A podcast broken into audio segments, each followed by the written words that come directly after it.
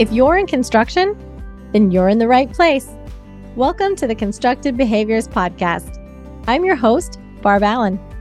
I'm a woman with decades of experience in the construction industry, and most of it on the job site. I know how rewarding this industry can be. But like you, I also know that we could improve. Let's work together to make changes from the inside out.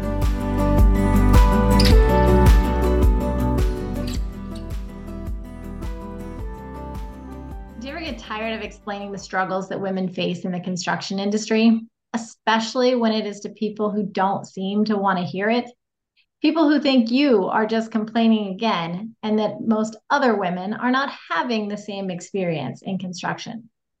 Well, today I have a guest that is here to help us with that.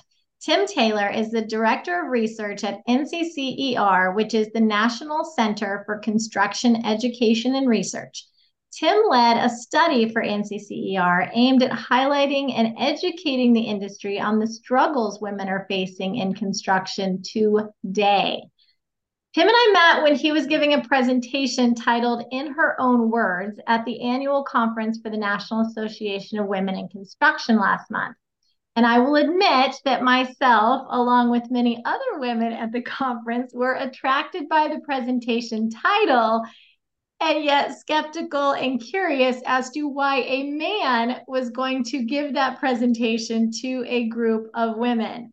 But after hearing the presentation and getting to know Tim a bit more, I'm really glad that he did and that he shared the information with us. So, Tim, welcome to the show. Thanks, Barb. I'm glad to be here. Well, let's start about um, having you tell the listeners the purpose of NCCER because I had never heard of them until uh, sitting in your presentation. Sure. So, NCCER is an educational nonprofit. Uh, we develop uh, curriculum and training programs for about 40 different uh, construction trades. Uh, so that would include the textbooks uh, for if you want to be an electrician or a carpenter, and at, at all different levels, uh, we develop those materials. Um, but then we also have our industry credential uh, certification program, which is when you complete uh, one of our training modules, and then if you you know complete them in order, similar to like a, uh, earning a, an undergraduate degree, you would be awarded an, an NCCER certification, which is um, a, a, number that is sort of assigned to you. And if you apply for a job, uh, uh, an employer could go in, type your number into uh, into our database system, and it would pull up not only the training that you received, uh, but our certified workers. We also have performance verification, where you know somebody on the job site goes through and you know verifies that the individual can apply what they learned in the classroom uh, on the job site. Uh, we don't we do not do any training ourselves. Our materials are basically turnkey training solutions that are used by high schools community colleges contractors third party training organizations. Uh, basically anybody that's involved with skilled construction training uh, is is our that's our really our core business. Uh, and we have been in business uh, since the mid 1990s awesome um, I had I had no idea that you guys did all of that. So, what is your role within NCCER? Yes, so my role within NCCER is really the the last part of our name, uh, which is the research aspect.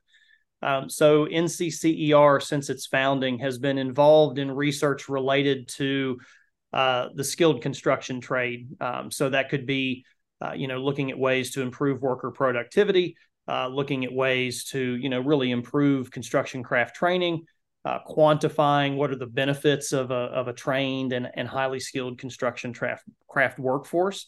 Um, and also, you know, looking at problems like what uh, what causes uh, skilled trade shortages, uh, like our industry has, has been experiencing, um, mm-hmm. pretty severe level for the past fifteen to twenty years. Uh, and then this particular project, which is is looking at how um, uh, women's uh, the experience of women involved in the construction trades. So, how did you get into this? Is your background in research, or is you do you have a construction background? Uh, so yes. so I was uh, literally born into the construction industry. Uh, my grandfather had the purse first piece of motorized equipment, construction equipment um, in the county that I grew up in in Kentucky. Um, so cool. started off with a team of mules moving dirt, and then got a, a, a, a you know uh, Allis-Chalmers uh, Caterpillar tractor type machine. My family was in the excavation business, so that's what I grew up doing. Uh, and then uh, I went to uh, school uh, for civil engineering, and so I you know I finished up my civil engineering degree. Worked in the industry that way. And then eventually I was a college professor at the University of Kentucky in civil engineering. And my main research area was in workforce development. So the the I've I've got kind of a background in both. Everything has has set you up for the position that you're in right now. I think that's fantastic. And I feel the same with my career. Like I wasn't sure where it was going to go and where it where it came from led to where I am. And I, I love that. Yeah. Um, okay, so let's let's dive into the study. Uh, it's titled In Her Own Words. This is a research study that you guys did. Tell the audience what was the purpose of the study? What motivated the research? Sure. So, you know, my my main research area and NCCER's research area um, for a very long time has just been sort of skilled workforce shortages and looking at solutions, um, you know, to that shortage. Um, and and there's really uh, you know as, as, part of that work you start to look and see you know there's the needs of the industry. You know large companies you know we need to get projects built. We need to get um, um, projects executed um, you know to really to, to better society. And so that's one side of it. But the other side of it is the benefit to the individual of a, of a good career in construction you know construction mm-hmm. trades uh, highly skilled. You can earn a good wage, and not only can you earn a good wage, you can have a good career. You know, if um, you can come in, uh, you know, just just like you did, uh, you know, come in at a at a uh, in an entry level trade position and work your way up uh, into leadership roles. And so we had really been looking at how do we sort of make these opportunities more available to um, you know non-traditional people. One of the challenges that the construction industry has um, in in some ways it's good, in some ways it's a challenge. But most people that work in construction, if you ask them what got you into it, uh, family would would would come in, you know, would come into that picture.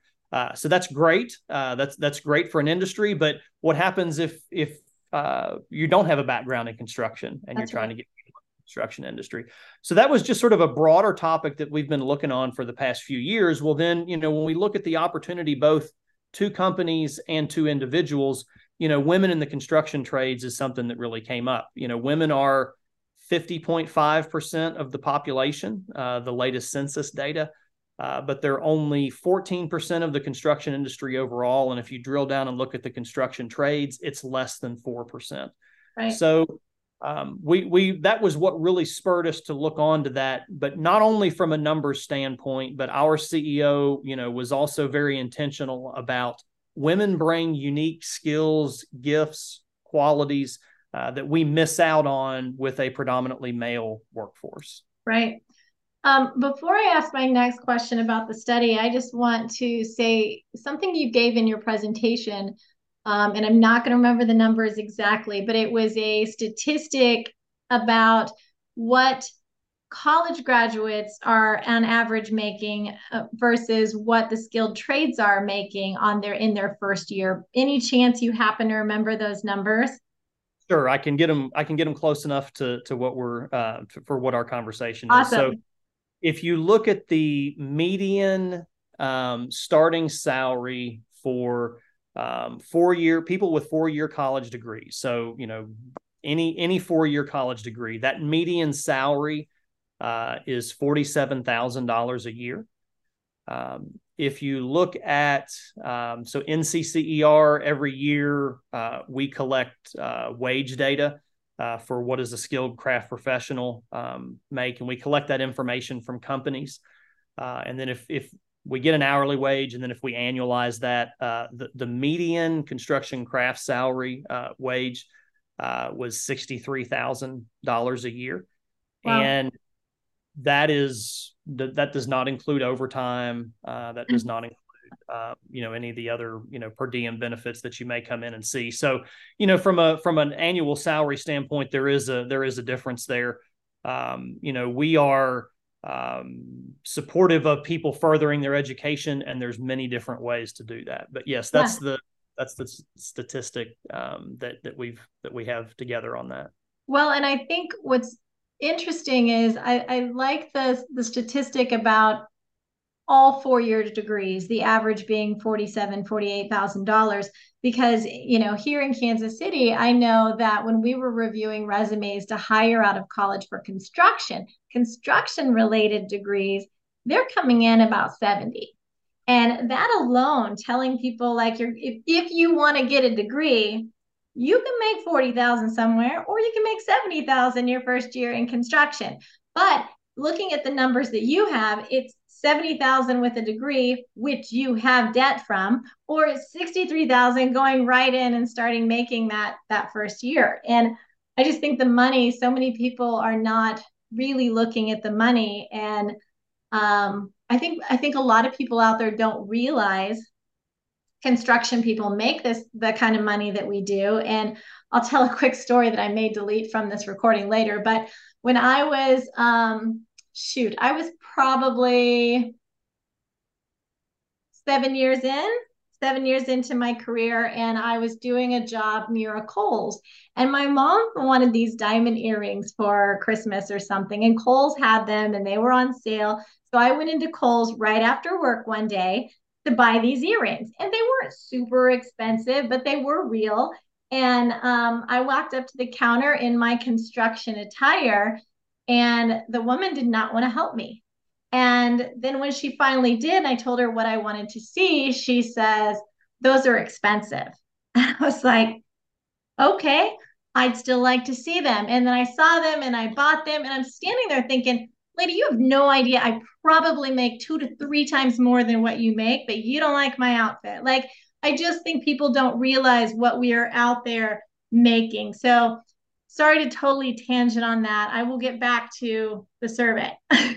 actually, that actually ties into to some of the the work that we've been doing, and I'll, I'll do this briefly. So the, the first one is, um, you know, that experience reflects one of the challenges in getting people into the skilled trades is you know the law of supply and demand says that if you have a shortage and your wages go up then you know more people will come in to address that issue. And that's not really happening in construction.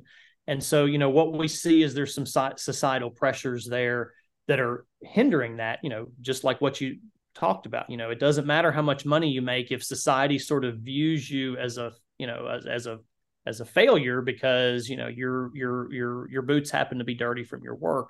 That's right. You know that's a challenge that comes that can come into that.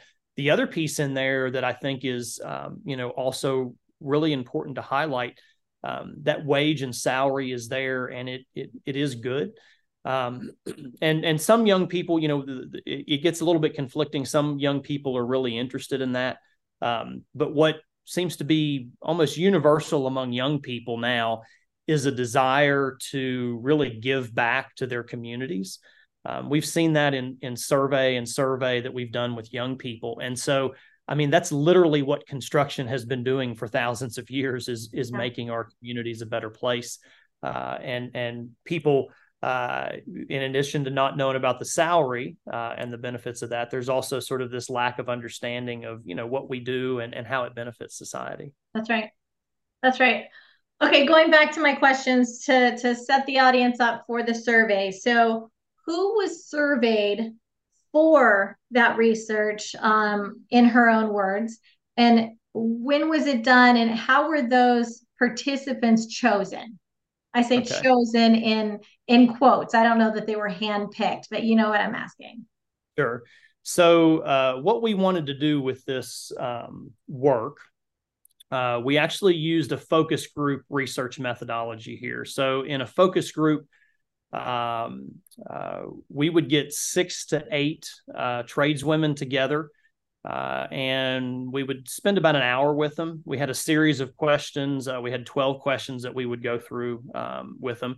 And we would just ask them those questions, and then we would record their responses. Um, uh, you know, in addition to taking notes, we had audio recording that would go on. Uh, so we would do that uh, six to eight uh, women at a time within a focus group. Um, I had a facilitator, as you pointed out at the beginning, uh, about the experience at NAWIC. Uh, you know, a, a, guy there talking about uh, the experience of women in construction industry. Uh, I had a lady that helped me, uh, Dr. Mitty Cannon. Uh, she is a um, originally an electrician, has worked her way up. She does construction training now, and she's really passionate about women in the construction trades. And so she actually did the focus groups, did the facilitating for us. We were just there doing the recording. Um, we did that. Uh, we ended up talking with 176 tradeswomen. Wow. Uh, we talked to, uh, we visited, we, we basically did that by visiting either projects or company locations. Um, so we worked with companies that would be willing to host us on their project site. Um, and so, you know, part of um, part of that was the companies had to have enough women um, that were that they had to have enough tradeswomen uh, for it to be worthwhile that we could come in and do these focus groups with them. So these were companies that have been actively working on this for a number of years. Um, in terms of you know who participated within that, uh, I mentioned we had people in the U.S. and Canada that we talked with. Uh, we had people that worked in industrial construction and commercial construction. Uh, we had a very wide variety um, of both uh, the age of the women and their years of experience in the construction industry. Some of them have been in the industry for 20 years. Uh, some of them have been in the industry for six months. Um, we had some groups, uh, focus groups that we did um, where uh, we had to have a translator because the, uh, they were done in Spanish. Um, so we were able to get, uh, you know, d- diversity in terms of that. Uh, we had a great deal of racial diversity, ethnic diversity. also, uh, we were not trade specific. Uh, we talked to um, you know many different trades uh, across both industrial and construction, and uh, we also had um, both open shop and union uh, uh, union members that we that participated in the focus groups. That's great. So there were there were 176, I think you said, of women that you interviewed in person. Now there was another part of a, the survey that went out that was like over 700 people responded to. Is that correct? Yeah. So um, we also had a survey effort where we worked uh, with a group called Ambition Theory, which is a women's leadership um, um, consultant and uh, with them we did the the the the focus groups that we did those were only with tradeswomen uh, the survey that we sent out with uh, in conjunction with ambition theory that was at women at all different levels uh, of the construction industry so we had tradeswomen that participated in that survey but we also had uh, superintendents, foremen um, project managers, engineers, accountants, HR, marketing, um, executive leadership. And with that survey, we had a 770 uh, responses to that survey effort. Great. So you gathered all this information. What year was the what what year years was the survey taking place? Uh, so the survey took place um, at the you know January and February of 2023. Uh, okay. So you know, this year the focus groups were done over the summer of 2022. Okay, so so the listeners here, this is real today data. This isn't from 2016. This this is from now. So I love that. Okay, so um, I'm assuming that up until this point, you hadn't done a lot of internal thinking about women and their struggles in construction and them in, spe- in specific. So as you as you started to get this data, was there something in particular that just surprised you with what you saw coming in for responses or heard? Yeah. So um, first, uh, just sort of a, a, minor point of clarification there. Um, I, I loved what you said about you know this is we were providing a voice to people you know to try to get this information shared to to, to share that out um, you know across the industry. Um, um, our workforce within our organization is 60% uh, women. And so, you know, I think we had some insight into that, and we had some, um, both the men and the women within the industry, we had some ideas about what those experiences might be and what some of the barriers might be, but we really needed to back it up with some some scientific analysis. So that's really what prompted us to go out. You know, I think what was um, what really jumped out at, at both me and Dr. Mitty Cannon when we went through and started to um, um, collect this data. I, I, told you a few moments ago about the diversity that we had within these groups. What amazed us was the consistency in the responses to each of the questions.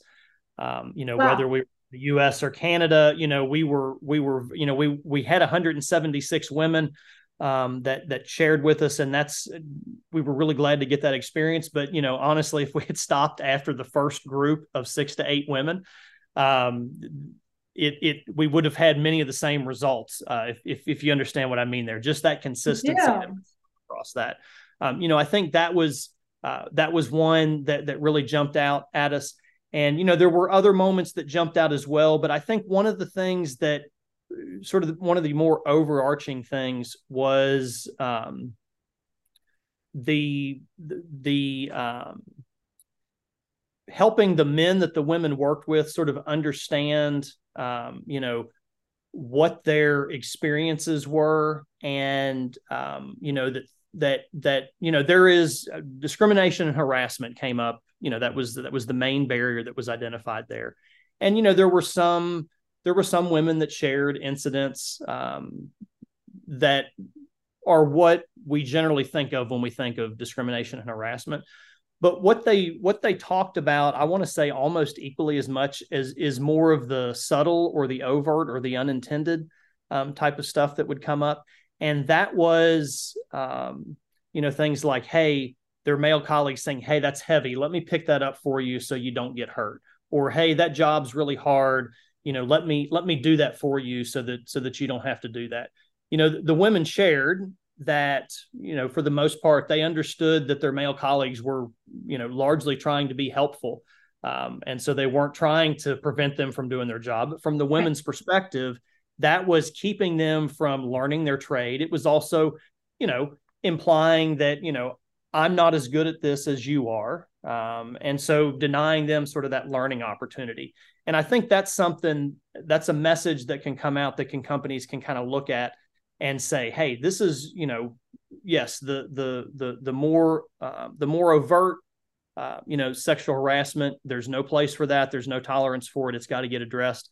But this was sort of that next level um, to to start looking at.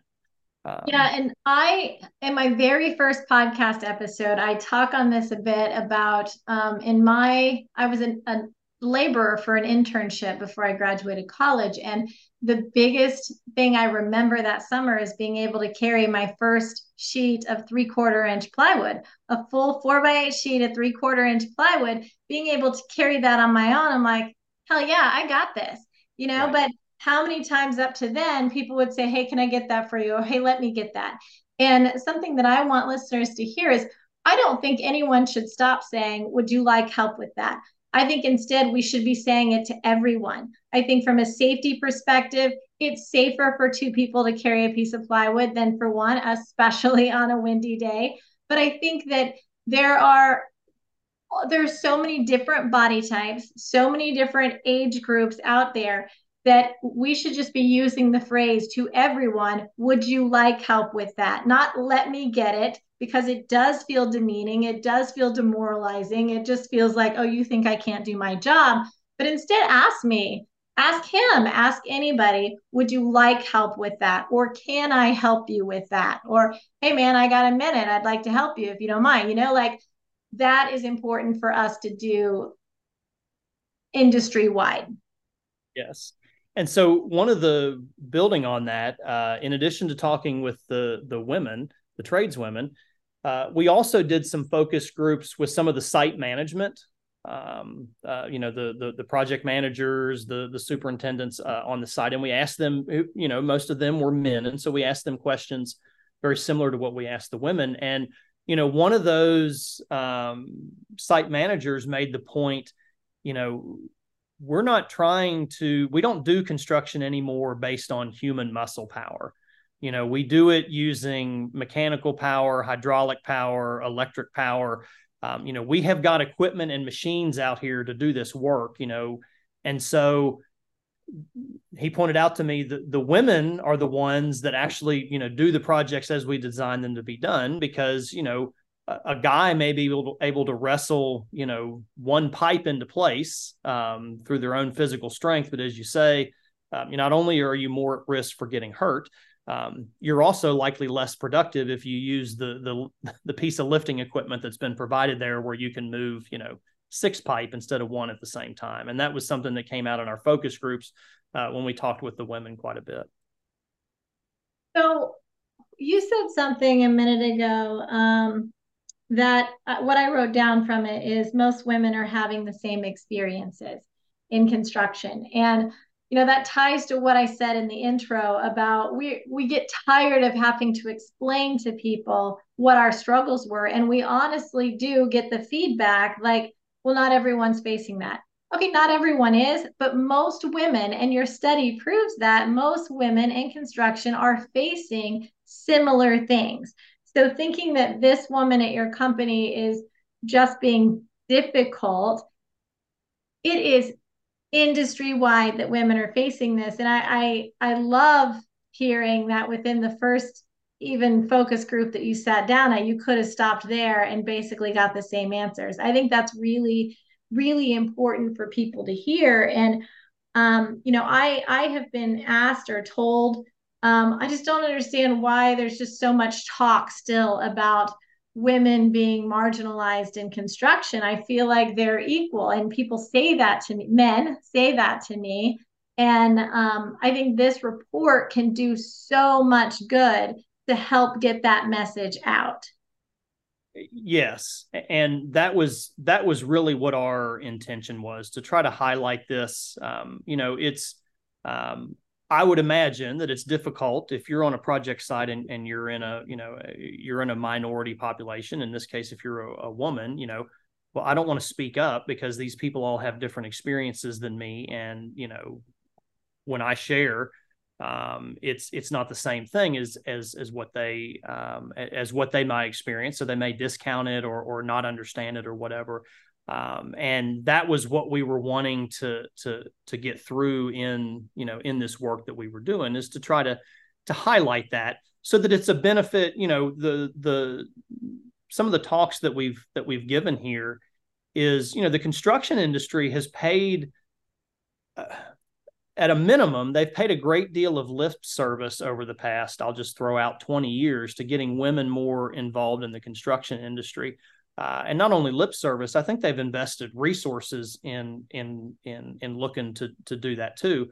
But the numbers show that it's not it's not a, it's not it's not it's not working like they want it to do. So you know, uh-huh. we tried to approach this from a isn't um, people are frustrated about it like what you're talking about you know with you know not, not only are the women if you're a if you're a, a male executive in one of these companies and you've been trying to increase the representation of of women uh, in large part it hasn't been effective. And you know that's frustrating to be right. trying to do something whatever it is and it's not working. So what we're trying to do is go in and say hey here's some here's some things that you can do. Um, you know here's some ideas that you can go through and start to implement uh, to try to you know make this thing that that you say that you want to do. And i and i believe most most of them do. Uh, I, I, think they do want to uh, make it happen uh, it's just that they haven't been effective uh, in in doing it. You know, effort. Um, you know, maybe um, expending effort without it being really good and targeted effort. Yeah. I think I think the people, the companies that are reaching out for the information, looking for that research, looking for the reports, they they are interested in making a difference and increasing the the female uh, workforce. Uh, one thing that we talked about before we started recording was, you know, what people get this report, um, and we'll have links in the show notes so that people can access this report and I think another one that you sent me as well. Um, but this is great information for them to read. But I think at some point people are going to look at it, okay, okay, I get it, but how can I make it better? And that's when consultants like myself get involved in I I can come in with my 30 years of experience and say, okay, let's let's evaluate your company. Let's see what's going on, where you'd like it to be different, and let's start putting things in place. But although you guys don't offer that service directly, and there are consultants that do, you guys do offer a lot of services through uh, NCCER. What give the listeners an idea of what kind of services you do offer that are improving the industry and increasing the number of people coming into it. Sure. Uh, so the first one I'll, I'll talk about uh, is one that we've had going for quite a while, and it's called Build Your Future. Uh, so if you go to, to byf.org, uh, this is really our outreach uh, program to try to uh, educate people about the construction industry and the opportunities that that are available within that industry. And so if you're looking at trying to reach out to young people to talk to them about construction, there's resources on that. If if you're a, a company that you get invited to go uh, speak to a local um, high school at their career fair um, about construction, we have resources in there to talk about, you know, what do the different trades do? You know, what what salaries do they earn? How does somebody get into the construction industry? Um, so there's links uh, and materials that are available there to educators as well uh, if you're looking at highlighting that. So you know that program is is is set up to um, uh, set up to provide that information. Uh, the other uh, the other area that we um, provide resources for is a program that's called career starter which is really looking at linking um, people that are coming out of uh, the construction coming out of a construction training program uh, so you know you're you're you're finishing you know you're at a community college or a high school and you're finishing you know a level one uh, carpenter program and you want to you know get a job. Uh, we've got a website available where companies will post their entry level jobs on there where they're looking for a carpenter and where it's at, and so we're really looking at linking those people up.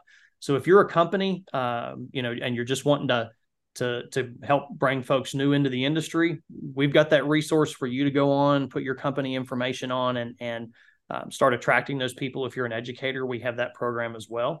Um, you know, the other the other um, service that we provide uh, that is really our core business, and you know, it seems a bit um, it seems a bit like a you know uh, almost like a common sense approach to the problem, but you know, we provide um, tools and resources to help train construction craft workers. And that's something that our industry desperately needs now across the board. Um, but it is particularly true if you're trying to attract women into the construction industry. So if I just speak in generalities, um, if you're if you're growing up, I have a I have a son and a daughter.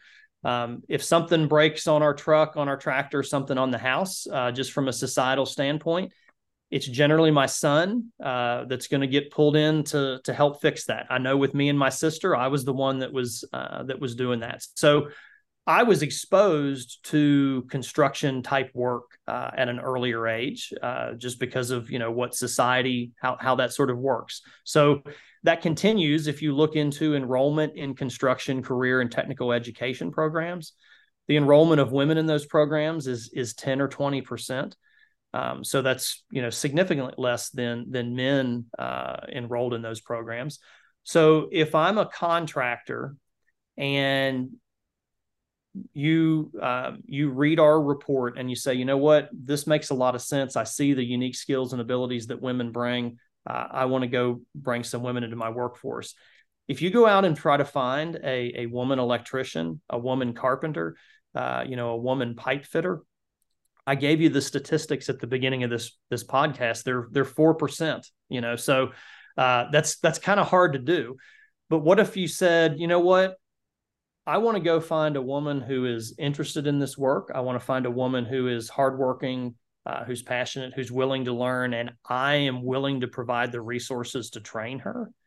Now, suddenly, that's a much more achievable problem to see. And so within our focus groups, when we ask the women, you know, how did you get into the construction industry? You know, many of them had a family background in it, and that drags people in. But the other one that came up was that they had a friend who was working in the construction industry and she heard what her friend was making and she's sitting here saying i'm working two jobs and i'm not even making that let me get a job with your company and so they come in at a job um, where they are working in the tool room or they're on the custodial staff or they're driving, you know, the crew bus around. And, you know, we heard over and over again, you know, I'm I'm I'm walking around this job site and I see this amazing thing that we're building. And I'm wondering, I, I think I could do that. And it happens to be that the company that I work for from day one has said, if you will go complete these training modules, if you'll go take these classes and pass these tests, that we will provide to you free of charge. Here is how your sal- your hourly wage will increase once you complete that training. And so that provided a way in uh, to the industry, and then they facilitated those those training facilities. And so we as an organization are constantly working uh, to make construction craft training more accessible uh, to to everyone while still maintaining a a high um, a high skill level.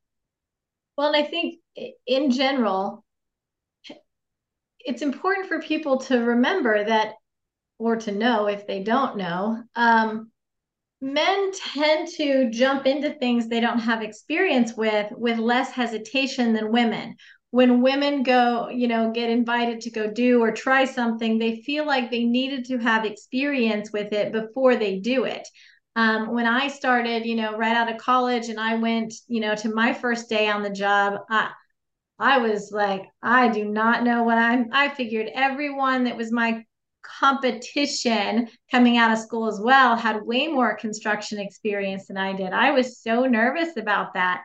Um, but it, having these programs that help women develop and understand the needs for the skills so that they can be confident to jump into those roles, I think is so important that you guys are doing. There's one thing though I would like to change um, about a, a, a, statement that you made, and I'm not critiquing your statement. It just hit me in a way that I thought I, I want to say this. You um, you said looking for women who are interested in this kind of work, and I think that so many people think that, and that's what they're looking for. And I think as an industry, a mind shift is saying a woman who may be interested in this work because there's so many i mean like just like you said a woman who's um I've got an interview coming up with a woman, Corey Fisk, in the future. And part of her story is she started out as, as a flag person. And she's like watching all the other work that's going on and like, I want to go do that instead. But she didn't know she'd be interested in it and so we we've got to look at all women as women who may be interested and educate them and inform them and then to the training that you guys are offering which is fantastic to to bring them and and anyone not just women but anyone in i think that there's just not enough information and i think so many times when people first walk on a job site they're like okay, this is cool. Like, what can I do? And we need yeah. to get that out there. Yeah, I, I, I appreciate you pointing that out because I, I agree hundred percent. You know, I, I always say um, if you go up to Dearborn, Michigan, uh, where Ford builds the F one fifty, mm-hmm. uh, they have a tour set up uh, for you to, to to to go through and do that plant that is one hundred percent a marketing uh, experience. You know you walk through they show everything they get you really excited about the cool stuff that we're doing. Um, i visited the boeing plant down in south carolina uh, you know where they're building the triple sevens you know carbon fiber. They've got that factory set up to where you can walk through it and look down and tour guides and see everything that's going on with that what's the first thing that we do when we start a construction site we put up a fence mm. And then now, not only do we put the fence up, we put a screen on the fence so that you can't see in right. uh, the the fence. And you know, it's the exact opposite, like you said. So my my wife teaches in the College of Pharmacy, and they were building a, a brand new building next to her building. And I used to get text messages during the day from from her coworkers who would stand there at you know on their third or fourth floor uh, third or fourth floor building, looking out the window, watching what was going on at the construction site, and just fascinated by it. I'd get a picture. What are they doing here? You know, how do they know how to do that? What's you know, what's this process here for what's going on? And like you said, when you get people in there and engaged, um, it's a it it really sparks that interest. And if you you know, I've got younger kids when they were in um, when they were in their daycare program what kind of toys are they playing with? They're playing with trucks and blocks, and it's the boys and the girls are playing with that. Yeah. So, you know, at some point, we tell them, no, no, no, put that away. It's time to do other things now, um, versus keeping that alive. So, I really appreciate you pointing that out because that's that's true. Whether you decide to not work in the construction industry or not, I, I don't see how anybody could not find a construction site fascinating. I know. I can't. The, those aren't real people. Like I don't understand those kind of people. Tim, I have really enjoyed this conversation today, and I am so glad that you took the time to sit down with me and have this conversation to share with the listeners. Um, is there anything you want to end on in particular? No, it would just be to um, you know encourage folks to go. Uh, I hate to sound cliche, but download the report. Um, if this is an issue that you are um, interested in, but you really don't know where to begin, uh, I think the work that we've done really helps give a grounding and a foundation there. Uh, this can be intimidating, uh, especially in the current environment. Um, we might be afraid, you know, to to to look and, and broach at some of these issues. But what we saw from the women in our focus group is that you know transparency on this topic goes a long way, and you know a willingness to learn, and you know to understand that if if you know if this is a hard this is a complex problem to solve. I don't want to say it's a complex problem to solve. If the solution to this was one silver bullet that we just flipped a switch it would have happened already. Um, but i do believe that the solutions to it are having an openness open and honest dialogue and and learning to to to take place. And you know it can be difficult to go out if you've got um, you know one um, woman who's a craft worker with your company to go ask her for her experience. You know that kind of puts her on the spot and is maybe um, you know you know difficult for her to answer. That's why we wanted to pull all this together package it in a report to provide insight. Um, so you know i think going out and doing that being transparent about you know what you're trying to do i think if more companies do that um, they'll have greater success rather than trying to sort of have the glossy marketing material uh, to maybe try to build an image that's not there. Yeah, and um, I'll tag on that real quick. With companies wanting to do their own research, totally, I totally appreciate that. And the company that I worked for for 20 years, they did they did some of that, not necessarily women related, but just in general, like how are things going? And when they would send out those surveys, they would ask qualifying factors so that they could kind of group who's saying what, but not know people in particular. And as one of the few women in the field, if I had put my age range and if I had put um, that I worked in the field and if I had put what position, I was the only person that fit all of those categories. So at that point, I would stop filling out the survey because I did not feel that I could be honest. And so think about those things when you are sending things out within your own companies talking to the listeners now that you you, you can't overqualify to a level that someone's going to stop participating with their feedback and instead use companies like or organizations like NCCER to help gather the data that you're wanting and then use some consultants to come in and help you actually make those changes in your organization. So dittoing what dittoing is that a word? Here i am making up words again. Uh, dittoing what tim said go download the report and if you are not the top executive in your company please forward it or hand it print it and hand it to the top executive in your company and start making some changes as soon as you can.